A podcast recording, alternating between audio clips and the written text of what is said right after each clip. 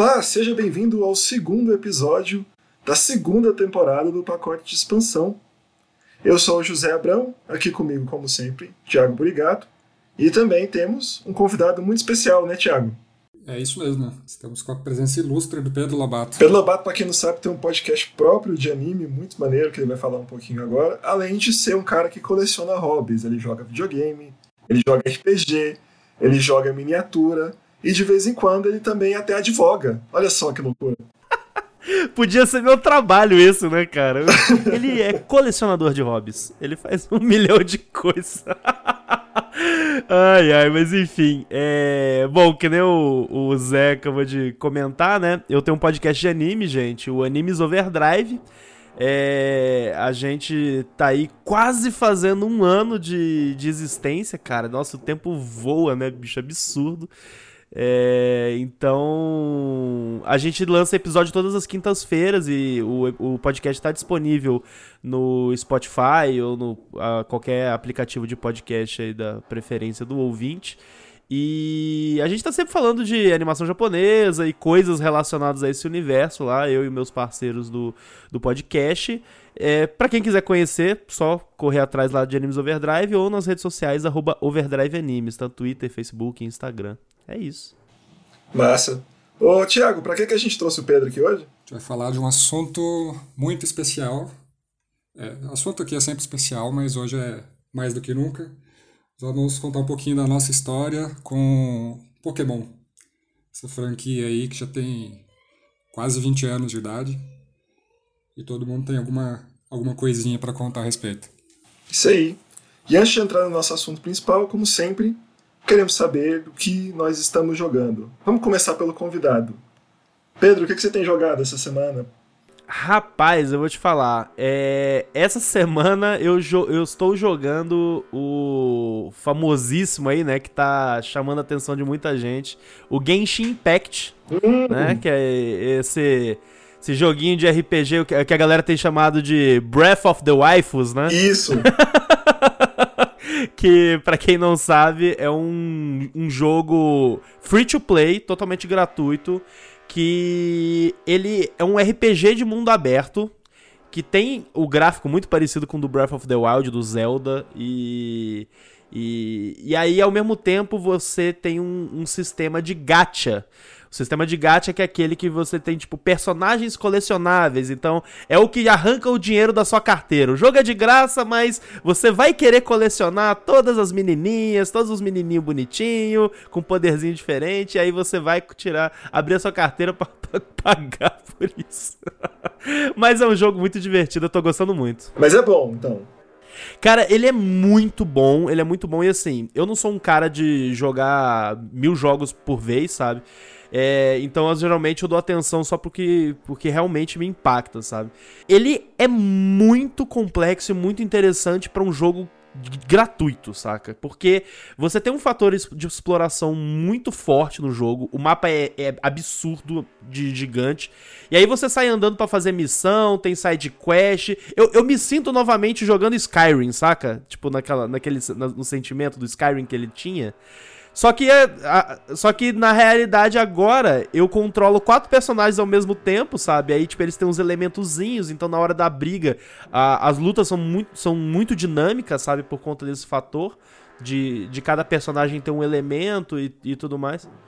Então é isso, sabe? Tipo, eu gostei, tô gostando muito, tô me divertindo e vamos ver aí até quanto tempo ainda vou jogar Genshin Impact. É, deve ser tipo Path of Exile, né? Tipo, é, é gratuito, é muito complexo, mas quem mantém mesmo é a comunidade, etc. É, só que assim, tipo, ele não é MMO, né? Não. Então, tipo, você, ah, não, você okay. não tá andando no mundo. É, você não tá andando no mundo encontrando a galera. Ele é um jogo é, é, totalmente single player no geral. Uhum. Só que aí uhum. chega um determinado nível do jogo que você desbloqueia o multiplayer. Aí o multiplayer te permite fazer umas dungeons, fazer umas missões específicas, até quatro jogadores, o que é muito legal também. Eu tenho ouvido falar muito bem do, do Genshin Impact, eu não cheguei a jogar ainda. Mas ele, ele é muito um rip-off assim, do, do Zelda, né? no estilo gráfico, em algumas mecânicas.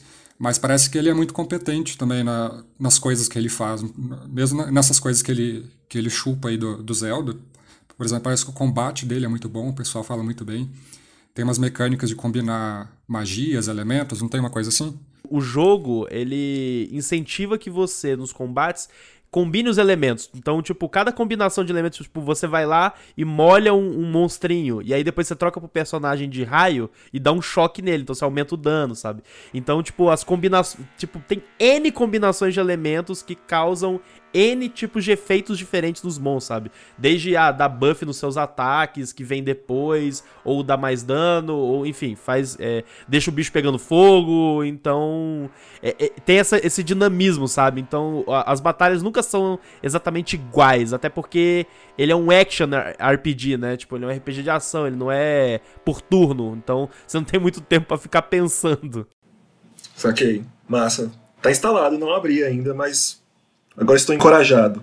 E Thiago, e você? O que você tem jogado? Eu estou jogando um puzzle chamado The Room, que ele saiu para o Nintendo Switch em 2018. Ele é um joguinho em inglês, ele é, ele é curtinho, baratinho. Na verdade, ele saiu em 2012 para iOS. E de lá para cá ele foi saindo para outras plataformas. Saiu para Android, para computador e agora chegou para o Switch. Eu peguei ele quase de graça, assim, porque a Nintendo tem aquele esquema de você ganhar umas moedinhas de ouro para cada compra que você faz. E aí você pode trocar isso por, por descontos, né? Ou, ou até para comprar esses jogos mais baratinhos. E eu peguei o The Room numa dessas. E ele é um jogo, sei lá, deve durar umas 4 horas no máximo. Mas ele é muito bem feitinho, assim. Ele é, é na história, né? Você é chamado por um cara, um, ele é meio que um alquimista. E esse cara desapareceu ele deixou uma, um baú para você, uma caixa. E você tem que desvendar essa caixa, porque ela é cheia de segredinhos. Aí aquela coisa de você. De um lado você acha uma peça que se encaixa num buraco que tem do outro lado, que abre um. sei lá, abre um mapa, que aí tem um símbolo que você tem que decifrar. Ele vai se desenvolvendo, assim, em camadas. E conforme você vai abrindo as partes dessa, dessa caixa, desse cofre, você vai encontrando cartas desse cara que, que desapareceu e que te chamou para esse desafio aí. E aí entra uma camada meio Lovecraftiana também, porque você descobre que esse cara ele tava ele desvendou, descobriu uma, um elemento novo e esse elemento meio que foi deixando ele ele louco aos poucos. E aí entra algumas coisas mais interdimensionais, tem uma questão dele tentar invocar um deus, mas aí parece que não deu muito certo. E, e é isso, assim, eu jogo ele no, no Switch, como eu falei, e você consegue jogar ele com um Joy-Con só. E você vai girando a caixa conforme você vai movimentando o, o Joy-Con, que eu acho que é remanescente do mobile, né, que você arrastaria o dedo, por exemplo, para virar a caixa. Aí você faz o mesmo movimento com o Switch. Aí você vai segurando as peças, apertando o R2, por exemplo, ou o L2, você pode escolher qualquer um dos dois Joy-Con. E ele é bacaninho, assim, ele é, é bom para passar o tempo. Os quebra-cabeças não são muito, muito intrincados, mas de vez em quando você acaba ficando meio perdido ali no que fazer e o jogo vai te dando dicas. Aí para cada, para cada quebra-cabeça desses, é, eles dão umas duas ou três dicas, assim, para você meio que se guiar e saber o que fazer. Então eu tô curtindo. Ele é um bom passatempo, ainda mais justamente por, por ser baratinho e por ser mais curto. Então acho que vale a pena conferir quem tiver interesse nesse tipo de jogo. Uhum. Eu nunca joguei ele porque não é puzzle não é meu tipo de jogo, mas é o tipo de jogo da Alice, né? Para quem não sabe, minha digníssima, e ela já zerou todos eles. E ela pode atestar que é uma série muito boa. É, se bem que ela gosta muito de uma outra que é a concorrente do The Room, que é uma que chama Rusty Lake. Aí Aí ela prefere o Rusty Lake do que The Room. Mas ela, ela chegou a zerar todos eles. Então, assim, se foi interessante o suficiente para capturar a Alice, provavelmente é, é sedutor o suficiente para a maior parte das pessoas. Bom, e eu terminei essa semana, finalmente, Death Stranding, que eu comentei que, a gente, tá, que eu estava jogando. Mas, como vai ter um programa mais para frente só sobre Death Stranding, eu prefiro não dar spoilers, entendeu? Não entrar em detalhes. Vou dizer apenas que o jogo tem mais ou menos 40 horas de duração na missão principal e eu afundei 60 nele. Então, assim, eu joguei 20 horas a mais. Todo mundo que ficou dolorido com o jogo quando ele foi lançado, que falou mal do jogo na internet, inclusive críticos, tá todo mundo errado. E aí, se você quiser saber por que, que eles falaram besteira, fique ligado no pacote de expansão. Em breve a gente vai fazer um programa só sobre ele.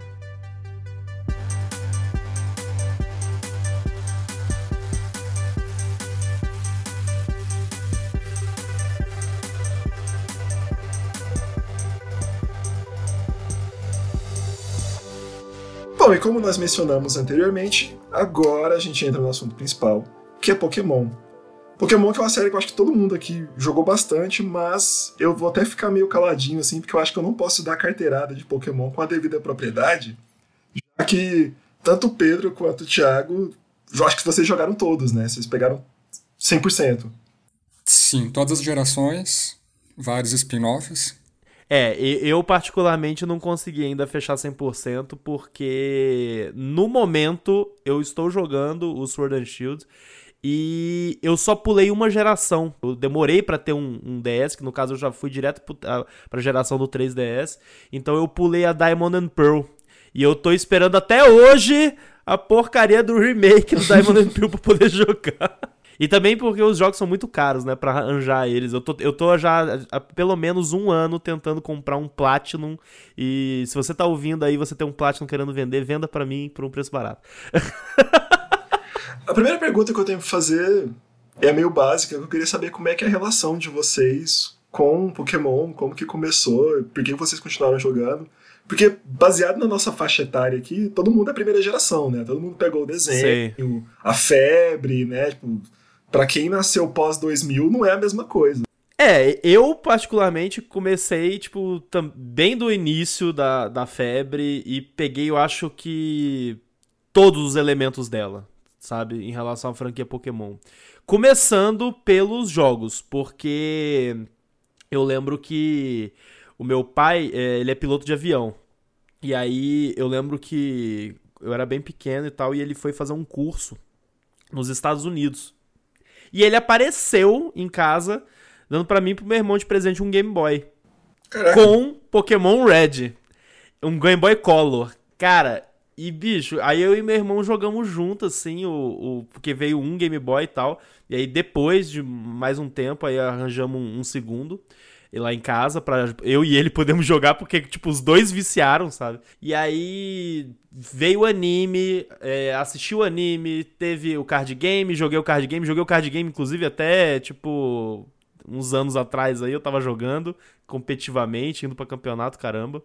Eu não sou o cara do, do videogame, sabe? Mas Pokémon é a minha franquia favorita e é a franquia que eu ainda empolgo de, tipo, por exemplo, eu comprei um Switch só pra jogar Pokémon Sword and Shield, entendeu? Caraca. Tipo, basicamente foi para isso. E estou jogando, por exemplo. Demorei para comprar, né? Mas é, consegui, arranjei um preço legal, estou jogando. E, cara, eu, é, é uma franquia que me acompanha desde sempre, assim. E você, Thiago? É, eu conheci Pokémon por conta do anime. É, tava na época da escola ainda e virou um vício, assim, eu, eu mergulhei de cabeça. É, tanto que, que na escola eu era referência sobre o assunto, as pessoas de outras turmas vinham perguntar para mim, vinham conversar comigo sobre Pokémon. Mas levou um tempinho para eu poder me aprofundar nos jogos, porque eu demorei para ter um Game Boy. Mas eu, eu consegui um Game Boy emprestado de um amigo, eu joguei uma versão, acho que era amarela, a primeira que eu joguei, que era japonesa, porque eu tinha um vizinho que era filho de japoneses. E, e aí depois eu ganhei um Game Boy Advance com Pokémon Cristal, que foi meu, meu primeiro jogo do, do Pokémon. E aí fui indo, depois eu comprei Pokémon Emerald, aí eu fui avançando pelas gerações. Tive um Nintendo 64 também, então jogava Pokémon Stadium, joguei demais Pokémon Stadium. Joguei alguns spin-offs. E eu comprava também, quando era criança, a, a Pokémon Club, a revista que tinha dedicada para para franquia. Tinha a Nintendo World também, que falava muito de Pokémon o tempo todo. Então, tinha uma época que eu comecei a investir no competitivo. Eu nunca cheguei a jogar em nenhum torneio, mas eu, eu entendia relativamente bem do assunto e tal. É, eu ia no cinema para ver os filmes, enfim, eu era fissurado tempo foi passando, eu meio que fui desencanando das coisas. Eu também, hoje em dia, não vejo mais o desenho. É, eu sei que eles deram um reboot, eu fiquei até curioso para saber no que, que eles, como é que eles estão arranjando essa história agora. Mas, não sei, eu acho que o desenho não, não me pega mais, assim, eu acho que eu não, não conseguiria mais parar para assistir. Mesma coisa com os filmes. Eu até fico curioso para ver as histórias que eles estão inventando com os lendários, essas coisas. Mas não sei, eu peguei para ver esse filme da que a Netflix comprou, que era o remake do, do primeiro filme com o Mewtwo. Aí eu falei, nossa, eu, era com isso que eu ficava empolgado, sabe? Tipo, um filme mó, mó ruinzinho, história mó fraquinha. Mas eu continuo muito, bastante é, fissurado nos jogos. Eu também tô jogando o Sword and Shield. Eu acabei de terminar, na verdade. Tô esperando pintar uma graninha aí eu jogar as DLCs. Mas é isso, eu não digo que Pokémon é a minha franquia favorita, mas provavelmente já foi. Mas acho que hoje eu tenho Xenoblade, talvez Zelda na frente, mas certamente é a franquia que mais me marcou e que, que mais impacta a minha vida até hoje. Eu tenho algumas anedotas engraçadas de Pokémon naquela época da, da febre. É, eu conheci também pelo desenho, também joguei o card game. O card game não me pegou muito tempo, porque ele foi só porta de entrada para drogas mais pesadas, tipo Mad. Sim. Que foi Sim. o que eu mais joguei. Especialmente porque Pokémon era muito caro e Magic era ridículo de barato na época. Tipo, eu sou desse tempo que pegou Magic barato. É... Mas eu lembro, por exemplo, de ter uma coleção completa tipo, de Tazo, de Pokémon. Uma coleção de umas cartinhas que vinham nos salgadinhos Delma Chips, que eu lembro que tipo, Nossa caramba senhora, daquilo. Sim. Teve uma época que um chiclete, não sei qual chiclete, teve um álbum de figurinha, e eu tinha esse álbum de chiclete. Teve a coleção de figurinha normal, assim, da Panini, que eu lembro de completar o álbum e que era um negócio que dava BO, assim, na escola. Todo dia. Cara, isso daí era febre, bicho. É, era maravilhoso esse negócio. Todo dia, todo mundo pra coordenação tomar, tomar advertência, porque tá fazendo jogos de azar no. no, no... Tava apostando. Pois é. Mas eu que me mexeu comigo mesmo foi o jogo. E eu também demorei muito pra botar as mãos nisso, porque eu era muito moleque. Eu acho que eu devia ter uns 7, 6 anos. Então, assim, eu não tinha muita noção de videogame além do Super Nintendo, saca?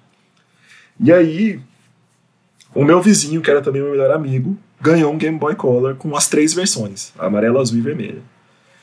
E a gente pirou naquilo, a gente praticamente jogava junto, assim. Tudo que acontecia no jogo ele me contava.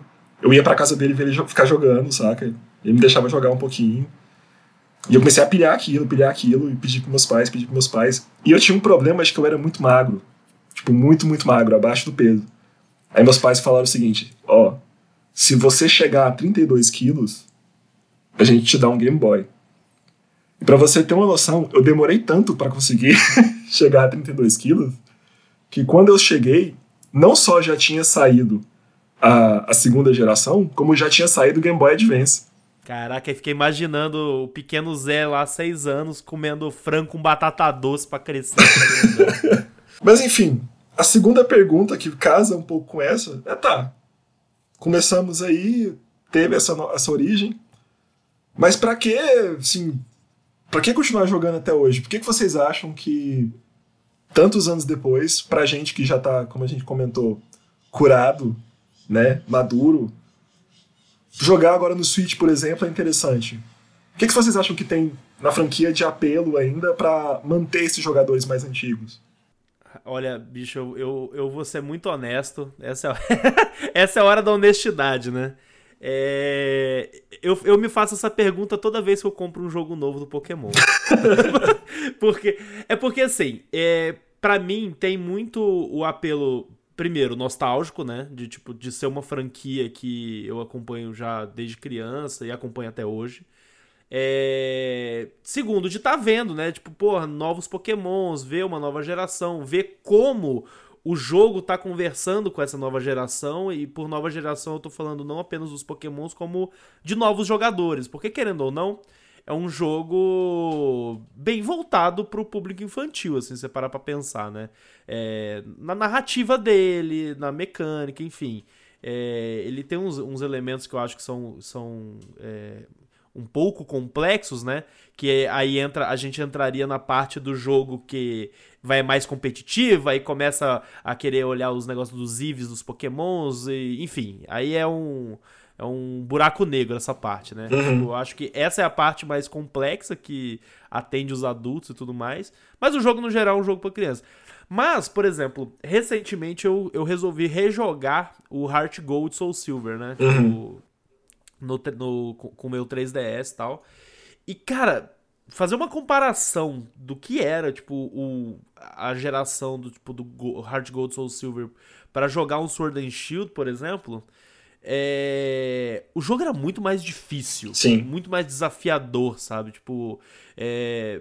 eu lembro do, o, eu não lembro o nome do, do, líder do ginásio lá, mas o ginásio dos, dos primeiros, sei lá, o segundo de Pokémon normal, que o líder do ginásio tem um Milk Tank lá que, é Whitney, cara, é ela mesmo. E aí, cara, tipo, matar aquela desgraça é um inferno, cara. Tipo, eu precisei, tipo, sei lá, de três ou quatro runs assim no ginásio para conseguir é, matar a meu tanque, tipo, e, e, o tempo inteiro no jogo eu me vejo na necessidade de, tipo, não, eu preciso grindar, é, puxar level aqui com, com um Pokémon tal, agora com tal, agora com esse, porque também não tem um experience share, tipo, compartilhado, né, tipo, agora no Sword and Shield, desde a geração XY, o Experience Share do jogo, por exemplo, você liga ele, então o time inteiro que tá com você ganha experiência com os combates. Então, tipo, isso não te obriga é, a, a, jogar com todos os pokémons, né? Uhum. Coisa que antigamente você, você era preciso. Você tinha que jogar com o Pokémon para ele evoluir. Então, assim, é, eu, eu digo da minha experiência pessoal que o que mais me motiva a continuar jogando, assim, é o fator eu gostar da franquia, sabe? Eu tenho um amor por ela. Porque se fosse só pra, tipo. para defender os jogos, assim, eu acho que eles ficaram cada vez mais simples. Porém, em contrapartida, eles ficaram cada vez mais bonitos de, de, de ver e de explorar o mundo e tudo mais. Então acho que tem esse fator aí que, que me pega também. É, eu. Eu concordo com o Pedro. Eu também acho assim. Pokémon meio que se tornou uma coisa quase indissociável de mim, da minha personalidade. É, eu cresci com ele, eu meio que não, não consigo me ver deixando de lado completamente, não ver o que está acontecendo, o que está sendo feito. É, não sei se seria uma franquia que me interessaria hoje em dia, se eu conhecesse ela por agora. É, mas eu fico sempre curioso para saber é, porque eles sempre acrescentam algumas mecânicas novas, até não só nas batalhas em si, mas, por exemplo, tem, cada, cada vez eles inventam um jeito novo de evoluir uns Pokémon, então sempre tem umas, uns trens diferentes. Eu, fico curioso para saber o que, que eles estão fazendo, e sempre vai mudando também o, o formato do competitivo. Estão simplificando para quem quer entrar nesse mundo agora, até por conta do Pokémon GO, que atraiu muita gente e ao mesmo tempo dificultando muito para quem quer se aprofundar de vez. Eu acho que um pouco esse o, o, o chamariz da franquia, sabe? Ela tem um pouco para tudo. Não, e o competitivo do Pokémon é tipo é monstruoso, né, Burigato? Porque, é, por exemplo, o competitivo do, dos jogos, né, é, digitais, eu nunca tive presente, assim eu joguei muito o card game. E o card game é imenso. O card game é enorme, é um fenômeno. É, e assim, acho que cada vez mais tem mais pessoas jogando, sabe? Então, eu já tive a oportunidade de ir em torneios assim que tinha tipo 400 pessoas jogando, entendeu? Tipo aqui no Brasil e tal é muita gente jogando. E a galera leva muito a sério, assim. Então, é, é até por isso, obrigado, que eu até falei, assim, que, por exemplo, para mim é, é, difícil de achar motivação nessa parte, porque eu não jogo competitivo do Pokémon, sabe? Quando eu jogo a parada, eu tô mais pela historinha mesmo, eu tô mais pra capturar. A minha vibe é capturar Pokémon, sabe? Eu quero capturar todo mundo. Agora, agora, então eu não tenho, eu não pego muito firme nesse elemento competitivo que eu concordo com você, sabe? É o elemento que cada vez tá mais complexo cada vez mais refinado. Justamente porque os campeonatos são. Gente, é, uma, é, é, é bonito de ver os jogos. Se vocês procurarem no YouTube aí, uma final aí, você vê que a parada é muito pensada, sabe? Tipo, a, a, galera que tá jogando ali um contra o outro, tá ali o time certinho, aí o, o cara, tipo, os golpes são muito bem pensados, a ordem de, de, de, dar o golpe, como counterar um Pokémon X ou Y, sério, tipo, é muito legal, muito legal mesmo. É, é, Pokémon tem esse apelo para todo mundo. Tem pessoal que gosta de colecionar Pokémon, que, que não é muito a minha, minha praia, mas eu sei que atrai muita gente. Tem pessoal que gosta de jogar só historinha, tem pessoal que gosta do competitivo. Eu fico meio ali entre, a, a, entre seguir a história e seguir o competitivo. Que o jogo, querendo ou não, ele abraça várias frentes, né? É, eu, eu só fico. Eu tô um pouco preocupado com essa simplificação que eles estão fazendo da, da franquia, na, justamente nesse modo história. É porque tá muito simples, não é só a questão das batalhas estarem muito fáceis, porque elas estão muito fáceis. Mas, por exemplo, eles tiraram os HMs, né? Isso é desde a geração passada. Só que desde antes disso, acho que desde a geração 6, por exemplo, você não tem mais aqueles puzzles, aqueles quebra-cabeças que ah, de empurrar a pedrinha no buraco específico para você poder continuar seu caminho. Não tem mais nada disso. As cavernas que você entra, elas meio que tem algumas bifurcações e tal, geralmente alguns itens escondidos, mas você não se perde ali, você vai segue o caminho reto e pronto, é, é muito linear, sabe? Aproveitando que vocês falaram disso, eu queria direcionar para as críticas que Sword and Shield recebeu. E tem muita gente reclamando que a franquia de Pokémon hoje é tudo menos um jogo de videogame, que é, um, é muito mais focada em M tipos diferentes de merchandising, né? Mas videogame é, é, tipo um detalhe. Como é que vocês avaliam isso? Para onde vocês acham que a franquia vai daqui para frente? Eu, particularmente, eu, eu sou uma pessoa que não, eu não tenho muita paciência pra, pra galera que, que gosta, gosta de ser hater de Pokémon, tá? pra começo de conversa, assim, eu não tenho muita paciência, porque eu acho que a maior parte do hate, na realidade, tem a ver com o lance da galera que tá, tá muito presa no negócio do passado, né?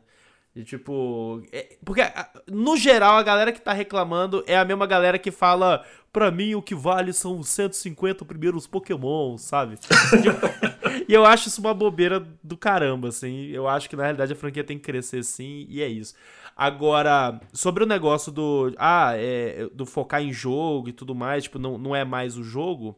É óbvio que não é mais o jogo, porque Pokémon é a maior franquia do mundo, ponto. E é a maior franquia do mundo, ponto mesmo. Tipo, é maior do que Disney, é maior do que Mickey, qualquer coisa, entendeu? Tipo, isso, esses números saíram oficialmente aí. Vocês podem procurar que, que é verdade, é a maior franquia do mundo. Então, é óbvio que ela vai estar, tá, tipo, em N frentes de mercado, certo?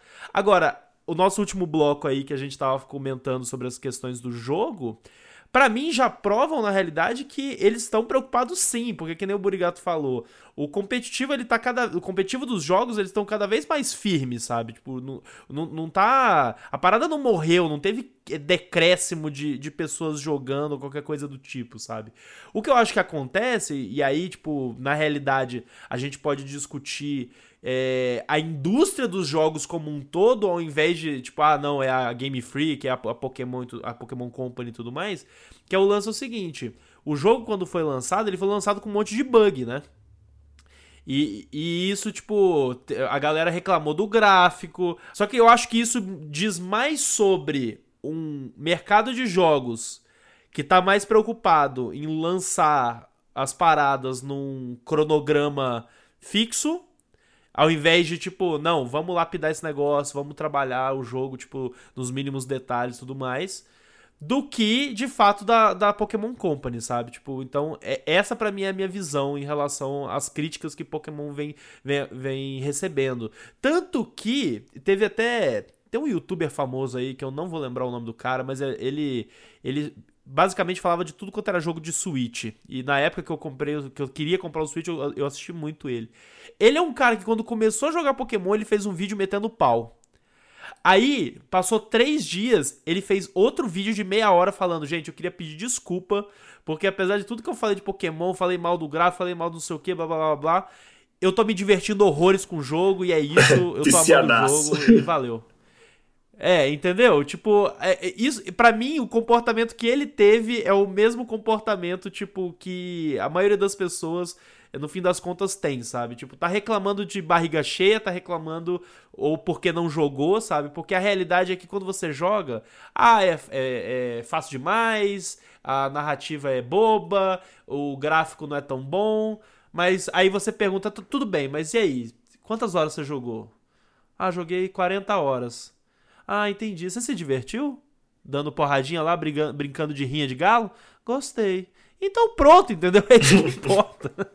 É, o Sword and Shield ele sofreu muito backlash antes de ser lançado ainda, porque é primeiro por conta dos gráficos, pessoal comparava muito com o Yokai Watch, principalmente, que também tem essa dinâmica de, de monstrinhos e tal, e os gráficos são infinitamente superiores ao do Sword and Shield. E o segundo ponto era a falta de Pokémon antigo, que eles retiraram vários deles da, de dentro do jogo. E, e o pessoal chiou muito, porque, por exemplo, tinha Pokémon lá que estava sendo. que o pessoal estava acompanhando desde a da terceira geração, que estava trazendo para as gerações seguintes. Aí, de repente, chegar no Switch e não ia poder é, carregar ele para lá, para essa nova geração. Então, gerou um hate muito grande. Só que é, é isso que o Pedro está falando. Acabou que os jogos bateram recorde de vendas e a crítica também foi muito favorável.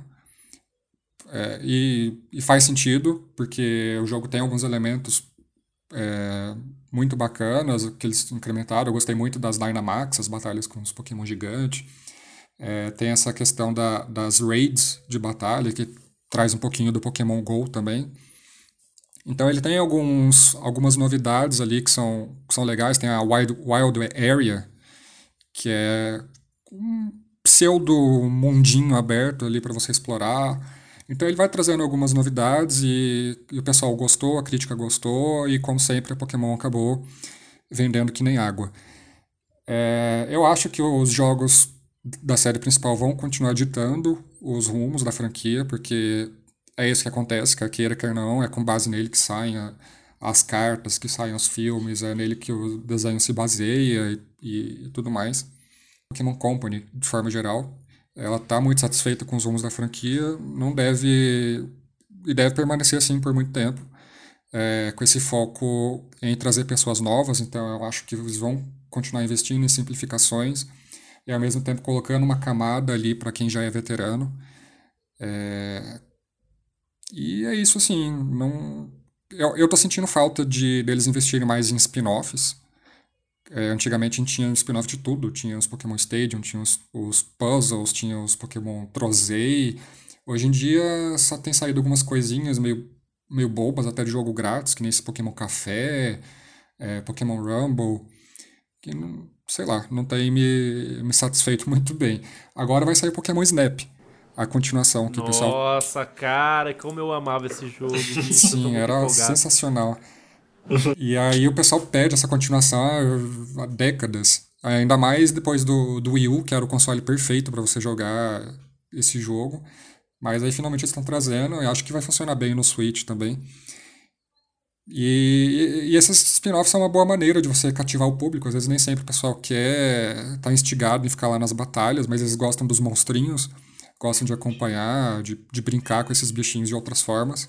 Então, eu acho que eles deviam investir mais nisso. É uma coisa que, que tá fazendo falta. O único comentário que eu tenho pra fazer é, volta um pouco naquela nossa época dos anos 90, que eu acho que a, lá já tinha um, alguma coisa que ajudou a manter esse sucesso durante esse tempo todo. Que eu estive aqui pensando. É, tem grande inovação técnica nos jogos de Game Boy. Por exemplo, o que a gente hoje considera mundo aberto, naquela época era padrão, né? No, PlayStation, no, no Game Boy. Tipo, você não encontra uma tela de carregamento no, em nenhum jogo Pokémon desde sempre. O que é, uma, é um milagre de engenharia de software se você pensar no, na quantidade de informação que tinha naquele cartucho. Especialmente no, na segunda geração, que tem o dobro de tamanho do, do, do primeiro jogo, né? Isso aí a gente tem que dar os créditos pro Iwata, Diz a lenda que, o ex-presidente da Nintendo, diz a lenda que foi ele que conseguiu comprimir o código para caber as duas regiões no, no cartucho, que era uma coisa que a Game Freak estava penando para conseguir fazer, ele chegou e resolveu a parada. Uhum. E aí o segundo fator que eu acho mais importante daquela época, que eu acho que informa até os dias de hoje, é que era uma introdução perfeita para JRPG. É, para quem é mais novo, talvez não tenha essa noção que naquela época, meio dos anos 90, JRPG era novidade, chegava no, no Ocidente é, mal e porcamente, e que o, era muito inacessível, era muito difícil. Por exemplo, na primeira geração, eu acho que o JRPG mais popular na época era Final Fantasy, era Final Fantasy 6 ou 7. E são dois jogos que se você nunca tinha jogado um RPG e fosse jogar, você não conseguia passar do primeiro capítulo.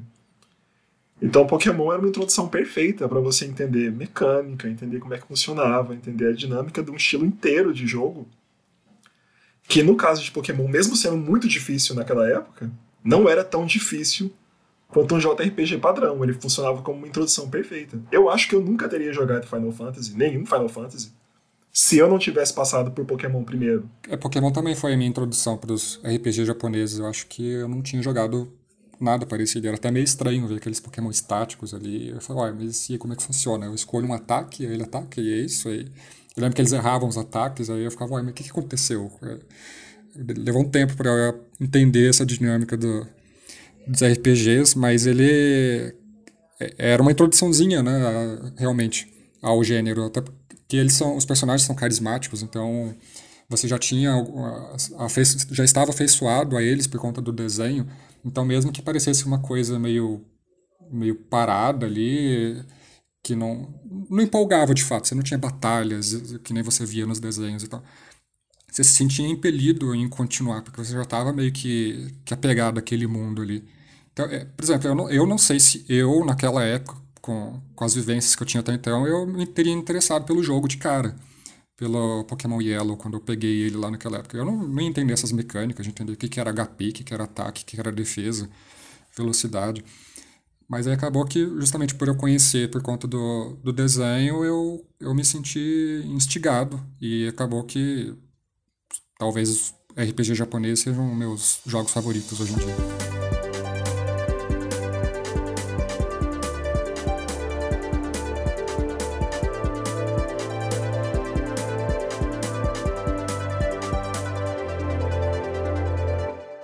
Que eu vou direcionar para a última pergunta, que é a pergunta mais difícil. Que eu quero que vocês me falem qual é o seu jogo favorito da franquia e seu favorito spin-off, se tiver, e por quê. Nossa, essa não é a pergunta mais difícil, essa é a pergunta mais fácil. Exatamente, eu tava pensando. Heart Gold Soul Silver na veia é meu favorito. É o meu favorito ever, assim. Porque eu, eu gosto muito da, da, da, da, segunda geração, eu gosto dos pokémons dela, eu gosto do lance do mapa ser o dobro do tamanho e você tá ali, tipo, conseguindo é, reviver ali a, a, aquela primeira geração também. Então, esse negócio que, eu, que nem eu falei no começo, do, tipo, de eu estar tá rejogando ele, né? Tipo, recentemente, eu não terminei. É, e tá revivendo essa dificuldade desse jogo antigo, esse desafio e todo o, a preocupação, as preocupações minuciosas que eu tô tendo que ter com tipo, não, eu preciso de um Pokémon assim, eu preciso disso, eu preciso daquilo. E tipo, é, o jogo me obrigando a ser mais estratégico, sabe, do que o Sword and Shield, por exemplo, me obriga. É, tem sido muito bom. Já era meu favorito, continua sendo. E Entei, Raikou e Suicune são os melhores lendários. É isso. é, o meu favorito é o, justamente o meu primeiro jogo, é o Crystal. Não sei até que ponto que a nostalgia pega para essa minha, minha escolha, mas pelos mesmos motivos do Pedro, eu também curto muito essa segunda geração, por conta dos dois continentes.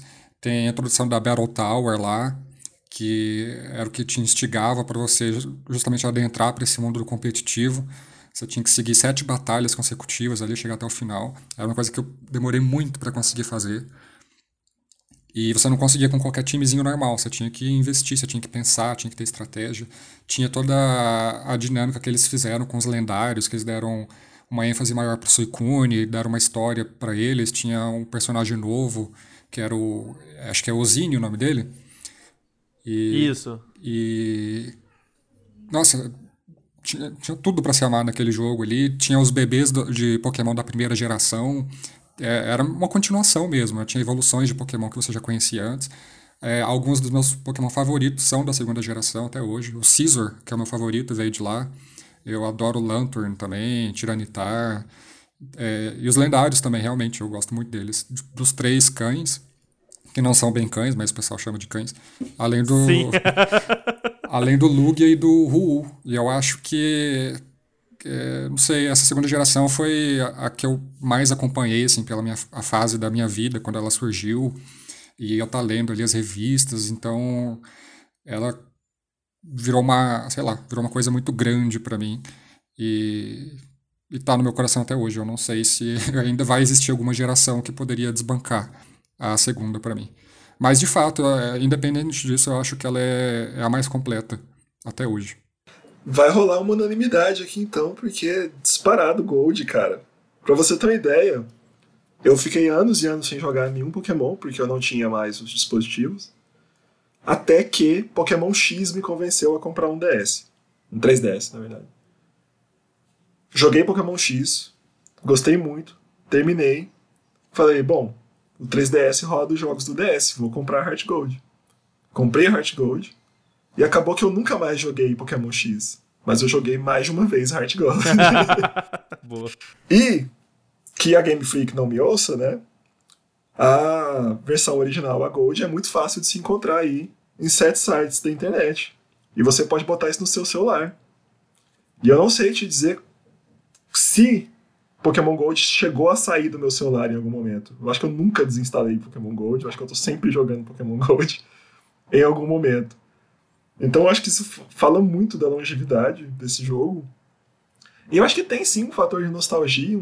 Eu poderia estar jogando outros jogos da franquia através dos mesmos mecanismos, inclusive terceira geração, acho que até a quarta dá. Mas não, eu tô jogando Pokémon Gold. não combinamos a resposta e todo mundo falou o mesmo jogo. então é, é um poder muito grande. É, sobre spin-off, eu tenho uma quedinha especial pelo Pokémon Stadium, porque um e o dois, porque era sensacional você ver os Pokémon que você criava no seu Game Boy em três dimensões, na TV, enfrentando torneios. E, e o outro era justamente Pokémon Snap. Mas era divertido ver, acho que é pela primeira vez você via os Pokémon em 3D interagindo com, com o ambiente.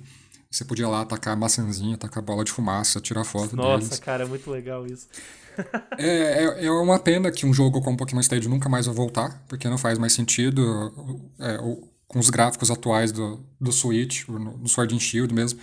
É, já supra essa, essa carência, não é mais nenhuma novidade você ver um Pokémon batalhando em 3D como era naquela época. Então acho que a gente nunca mais vai ver um jogo do gênero. Mas é uma coisa que eu gostaria de ver, é um, um jogo mais centrado assim, na, em, em batalhas, em torneios específicos, com regras específicas. E, e também estou muito contente com essa volta do New Pokémon Snap, que eles estão chamando, né? De spin-off, assim, o Burigato falou os que mais mexeram comigo, porque eu, eu, tenho um carinho muito grande pelo Pokémon Stadium e pelo Snap, justamente pelo fator.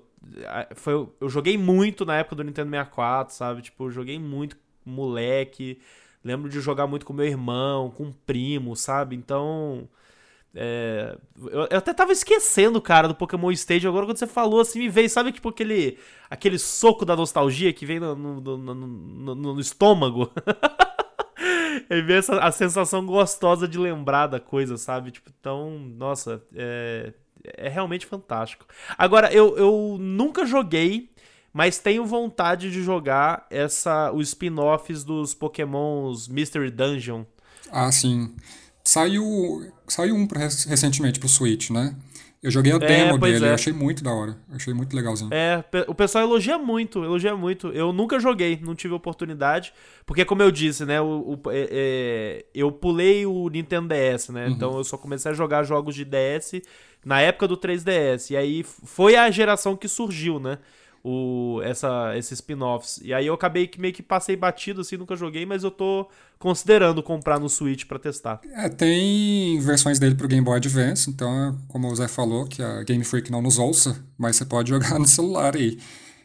E eu recomendo, eu joguei um pouquinho do, do Game Boy Advance, do Nintendo DS, mas eu achei essa do Switch melhorzinha, assim. Não sei se tem a ver com os gráficos, mas eu Acho que não, porque é, parece que eles têm uma historinha ali que é mais envolvente, assim, é bobinha, mas ela tem seu, seu charme, seu carisma. É isso aí. Esse segundo episódio da segunda temporada de Pacote de Expansão vai ficando por aqui. Queria deixar meus muitos obrigados ao Pedro Lobato por participar com a gente. E Pedro, deixa suas arrobas aí também. Que é isso, amigo. Eu queria, queria agradecer vocês dois aí por terem me convidado. Cara, falar de Pokémon é sempre maravilhoso, né? É sempre um negócio. Aquele tipo de pauta que a gente tá sempre feliz para falar, saca? Não precisa preparar nada, tô, tô sempre empolgado, sempre pronto para isso. Então, queria agradecer demais aí é, a vocês dois por me receberem aqui.